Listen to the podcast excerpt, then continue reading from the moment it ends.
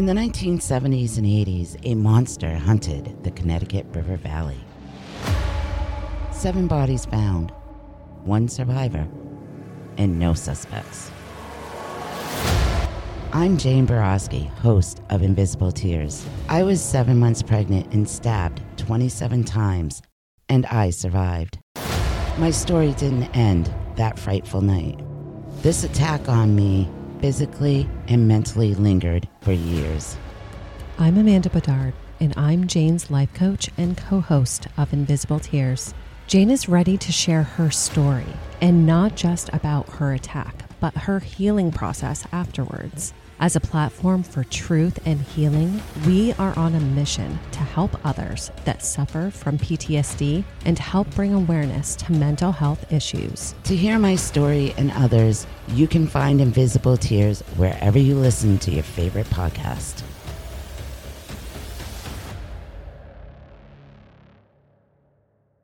We all love eating tasty food, and what's even better than that is when it's completely free. That's exactly what HelloFresh is giving away to you guys today free appetizers for the rest of your life. If you don't know, HelloFresh is America's number one meal kit.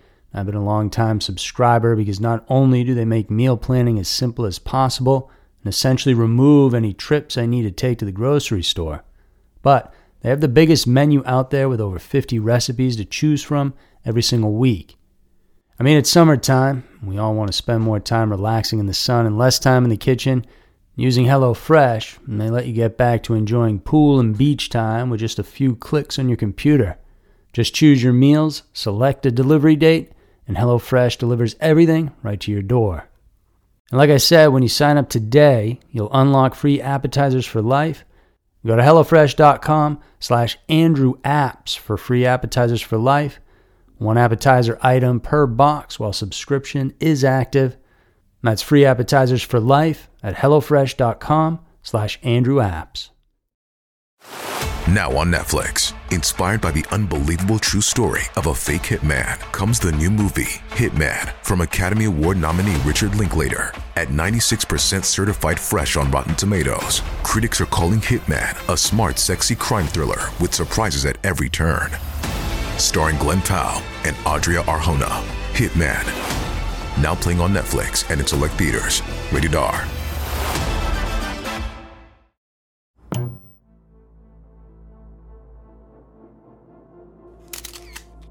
In a time known for big hair, roller skates, and metal bands, the 1980s wasn't all fun and games.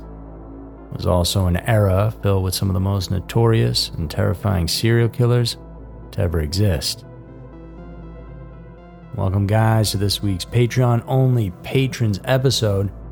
Thank you so much for the continued support. Hope you enjoy this one. Here's the dark side of the 80s five killers who haunted the decade. Number 5 Jose Rodriguez Vega. Jose Rodriguez Vega was a serial killer from Santander, Spain Nicknamed El Mataviejas, which translates to the Old Lady Killer, he murdered more than 16 women between the ages of 60 and 90 and had previously served a sentence for raping five younger women. Vega grew up in a highly dysfunctional family where it's suspected his grandfather killed his grandmother, and his dad and brother were both alcoholics. Meanwhile, his mother was a dominant and aggressive woman prone to violence by the time Vega was eight, a 50 year old woman had sexually abused him, and after this happened, he would masturbate constantly. This time, he also noticed he was sexually attracted to his mother, but kept these feelings a secret. Vega was known to have a violent temper, and when he was 18, he threw his wheelchair bound father down a flight of stairs, and for that, he was kicked out of the house. By 21, he was arrested for raping two women and the attempted rape of three others. He was sentenced to 27 years, but the sentence was lowered to just eight after Vega wrote letters to the victims asking for forgiveness. Once out, he tried to move back home, but his mother wouldn't let him. Vega took the slight to heart and considered this a reason for his murders. His first victim was 61 year old prostitute Victoria Morales, whom he frequently slept with. They were just in bed talking when he suffocated her by covering her mouth and nose. On August 6th of 87, he killed 82 year old Margarita Gonzalez by entering her home, raping her, and then suffocating her as well. She would go on to be found with her false teeth all the way down her throat. The following month, he killed 80 year old Carmen Fernandez, and by October, he struck again by raping, beating, and killing 66 year old Natividad Espinosa.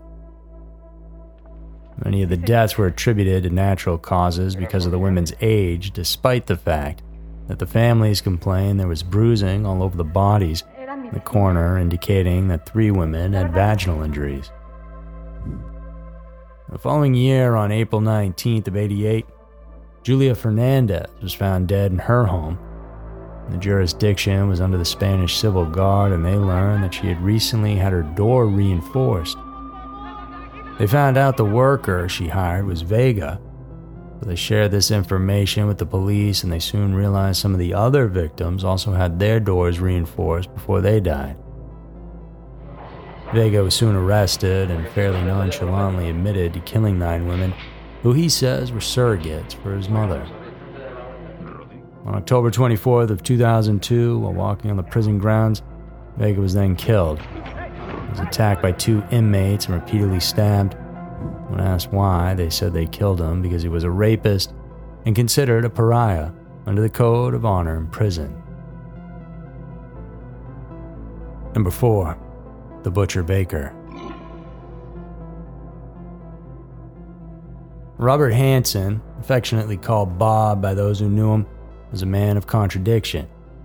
A skilled hunter, a respected businessman, a family man, he was also the sinister force behind a series of very gruesome crimes that took place in Alaska. Born to Christian and Edna Hansen in 1939 in Estherville, Iowa, Hansen was the epitome of the boy next door, albeit marred by the torment of his peers who ridiculed him for his stutter and severe acne. His father, a strict disciplinarian, exacerbated young Hansen's plight, was abusive to him and forced him to work long hours at the family's bakery. After school, he enlisted in the Army Reserve where he became a skilled marksman. Once out, he moved to Alaska, far removed from the tormented echoes of his childhood, where Hansen morphed into a respected figure. He opened up his own bakery, which was frequented by locals, none wiser to the darkness that lurked within this man's soul. Because between 1973 and 83, he would go on to abduct and rape at least 30 women and kill 21 of them. In 1982, the discovery of dancer Sherry Morrow who was the first victim found, would open up the investigation that ultimately led to the capture of the butcher baker. Two years before that, two other bodies were discovered deep in the woods under similar circumstances. All prostitutes or dancers, and they had been shot from far away and then left to die. With meticulous precision and the cold detachment of a seasoned hunter, Hansen had for years indulged in the sadistic hunt of women. He would let them live if they agreed to his sexual fantasies, but if they didn't, he would rape them anyway and then let them loose out into the woods where he would hunt them down with a 223 rifle. Ultimately, one of his victims, Cindy Paulson, whom he let go, filed a police report and provided enough information to track the man down. He had an alibi he had made with friends for this type of situation, so they lied for him, but the police kept on investigating as more bodies were being found, and ultimately, one of his friends admitted to lying about where Hansen was on the night he assaulted Cindy. After a search on his property revealed a lot more incriminating evidence, like the rifle used to kill all the ladies, he was brought in and arrested. He ultimately made a plea bargain where he admitted to killing 17 women in total, although there were 21 victims. He showed police where he buried 17 of the women, but refused to show them the other four. It's been theorized that that's because these four were not prostitutes, so he couldn't justify their murders to himself. and so just pretended like they didn't happen. Hansen was sentenced to 461 years in prison. In 2014, at the age of 75, he died due to deteriorating health circumstances. Number 3. Sunset Strip Killers. A former naval intelligence officer's son, Doug Clark, moved all over the world while growing up. After graduating from Culver Military Academy, Clark enlisted in the Air Force but was discharged as it was clear his life was headed somewhere else. He ended up in Los Angeles, moving from job to job, often being fired due to his violent temper.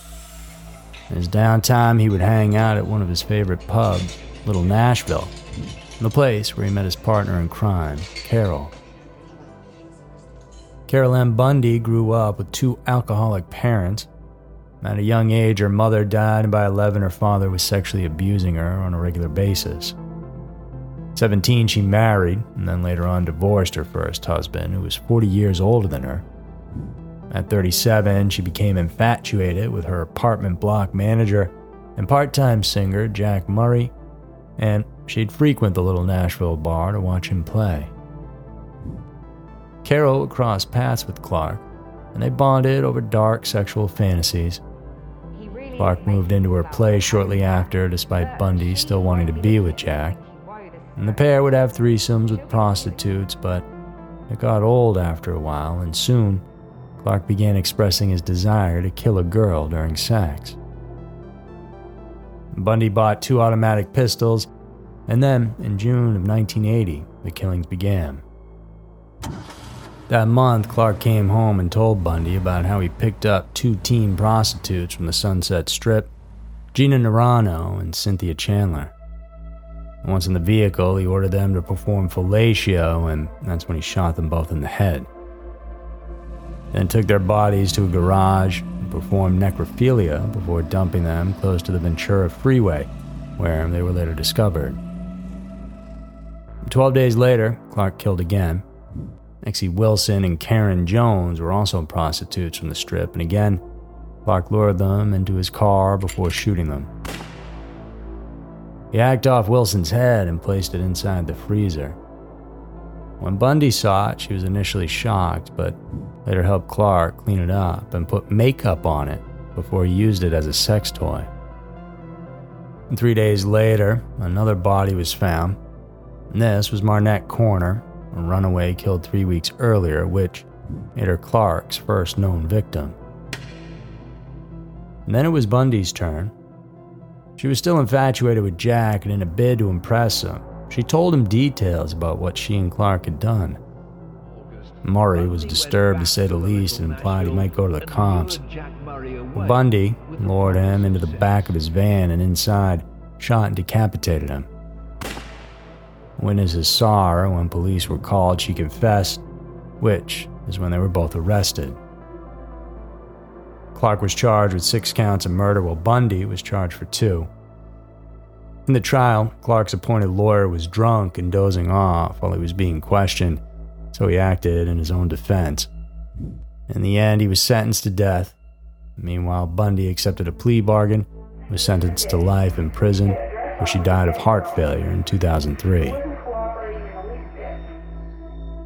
Number 2. Larry Eyler. Born in Indiana in 1952 to a dysfunctional household, Larry Eyler grew up suffering abuse from his parents and stepfathers. The abuse was so horrific that the details have been prevented from being released. The state sought to remove him and have him live with his relatives instead. As he grew older, Larry joined a monastery, but left and ended up working low paying odd jobs, including one as a house painter. The first time his name signaled on the police's radar was when he stabbed an ex Marine who was hitchhiking in town. This Marine managed to get away and testified against Eyler. He was paid 2500 for his trouble and Eyler wasn't prosecuted. But two years after this incident, a good amount of bodies began to surface. The first was found on March 22nd of 1982. Jay Reynolds' body was brutally stabbed outside Lexington, Kentucky. Then on October 3rd, 14 year old Delvoye Baker's body was discovered next to a road in Indianapolis.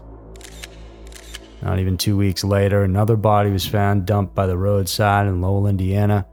And this person suffered 32 stab wounds, most of them to the head. By July 2nd of 83, there would be a total of 12 bodies found, and the 13th victim was Ralph Kalisz. He was found bound with duct tape and a clothesline, then stabbed 17 times and was dead for less than 12 hours. Shortly after this, an officer from Indiana spotted a pickup truck parked along I 65. The two men were walking towards the trees, and one of them looked like he was bound. When the officer approached, the younger man told the officer that Eyler had sexually propositioned him and asked to be tied up. The officer searched the pickup and found a clothesline, nylons, surgical tape, and a hunting knife with blood on it. That knife was examined and it matched the same blood type as that of Ralph. Eyler's boots and tire tracks also matched those found in the Kalisz crime scene. While the prosecution was building a case against Eyler, he was still free to kill, though.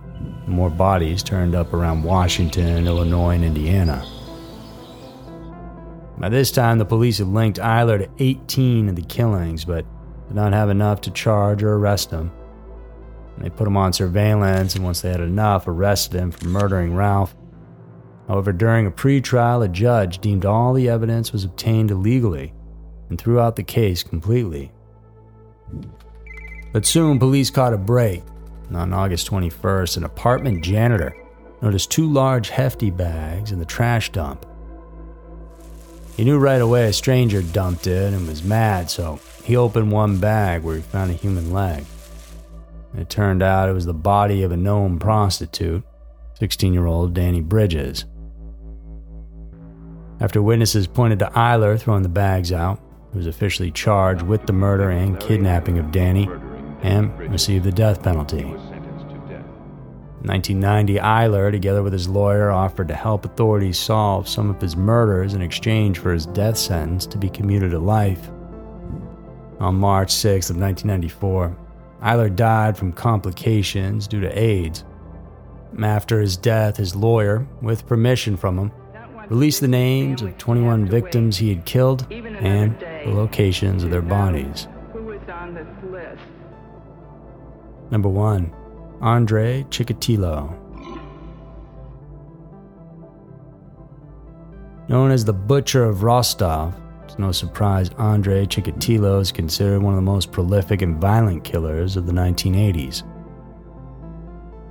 He grew up in famine poor Russia. While he was a diligent student, he lacked social skills and had trouble forming relationships with women because he was impotent. After failing to enter Moscow State University, he went into national service before becoming a telephone engineer. Since he was still unmarried, his sister and her husband set him up with a local girl named Fayina. After two weeks, they were married out of convenience, and despite Andre's problems in the bedroom, they were able to conceive two children. Chikatilo then switched to becoming a teacher, and it was here where he started sexually assaulting his students. Complaints about him started pouring in, and he was forced to move from one school to another before settling in an area around Rostov. His first known murder happened on December 22nd of 1978 when he lured nine-year-old Yelena Zakhanova into an abandoned home he had purchased and attempted to rape her. He was unable to achieve an erection, however, so he stabbed the victim three times before strangling her to death, during which time he ejaculated. After that, he threw her body into the river, and it was found two days later. Even though a multitude of evidence and witnesses pointed to Andre, another man who had a history of rape and murder was charged and arrested and eventually executed for the crime. After this, Andre realized he could only achieve sexual arousal when he was killing women or children, which is pretty sick and twisted. The chance to relive the experience gnawed at him, till he got his next victim, who was a 17 year old boarding school student. He took her into the forest under pretense of drinking vodka and relaxing. Once there, he jumped on the girl and violently attacked her before stabbing her multiple times and attempting to rape her. There's too many people to list. Andre would go on to kill 50 plus more victims in a similar manner. His MO was always to engage the victim in conversation and lure them away from a populated area, and then, without warning, attack them. The majority of his victims suffered multiple knife wounds to the face and neck, chest, and pelvic area. In most of the earlier victims, the eyes were often damaged or taken out of their sockets. He would go on to say he did this because he initially believed in the saying that a killer's face would be imprinted in the eyes of the victims. He then became a clerk for a raw materials factory, and this gave him a chance to travel from place to place, picking up more victims. A task force was assembled, and the news of a serial killer soon made the rounds. Based on semen obtained on the victims' bodies, the police were convinced they were looking for a killer with AB blood type.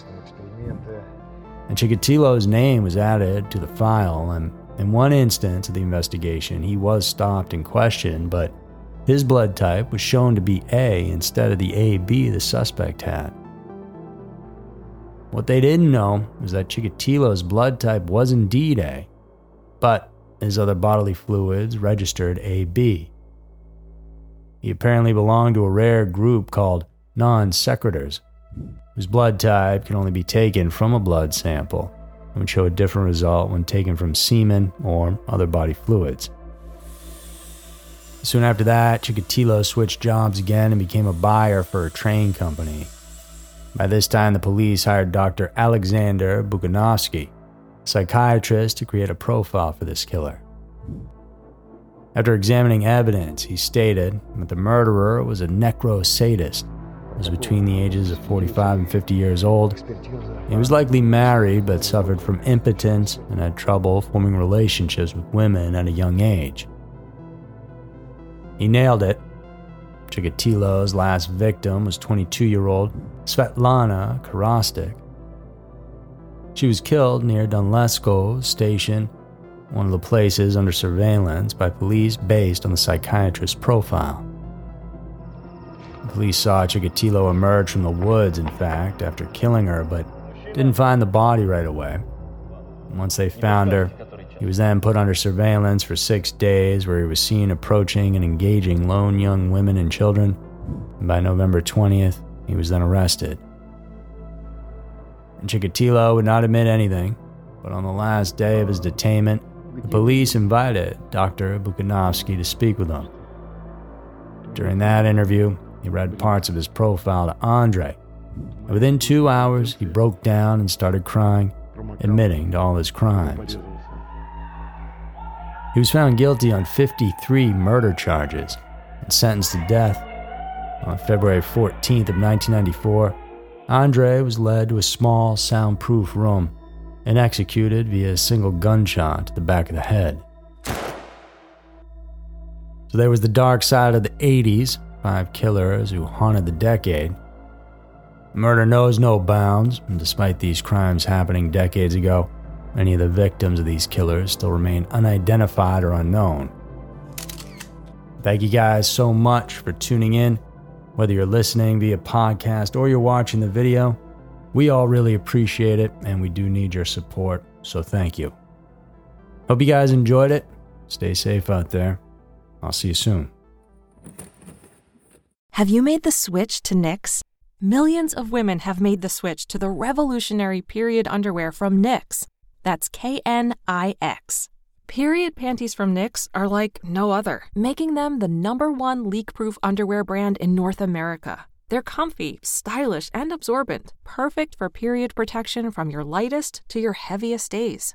They look, feel, and machine wash just like regular underwear, but feature incognito protection that has you covered. You can shop sizes from extra small to 4XL. Choose from all kinds of colors, prints, and different styles, from bikinis to boy shorts, thongs to high rise. You've got to try Knix. See why millions are ditching disposable, wasteful period products and have switched to Knix. Go to knix.com and get 15% off with promo code TRY15. That's knix.com, promo code TRY15 for 15% off life changing period underwear. That's knix.com.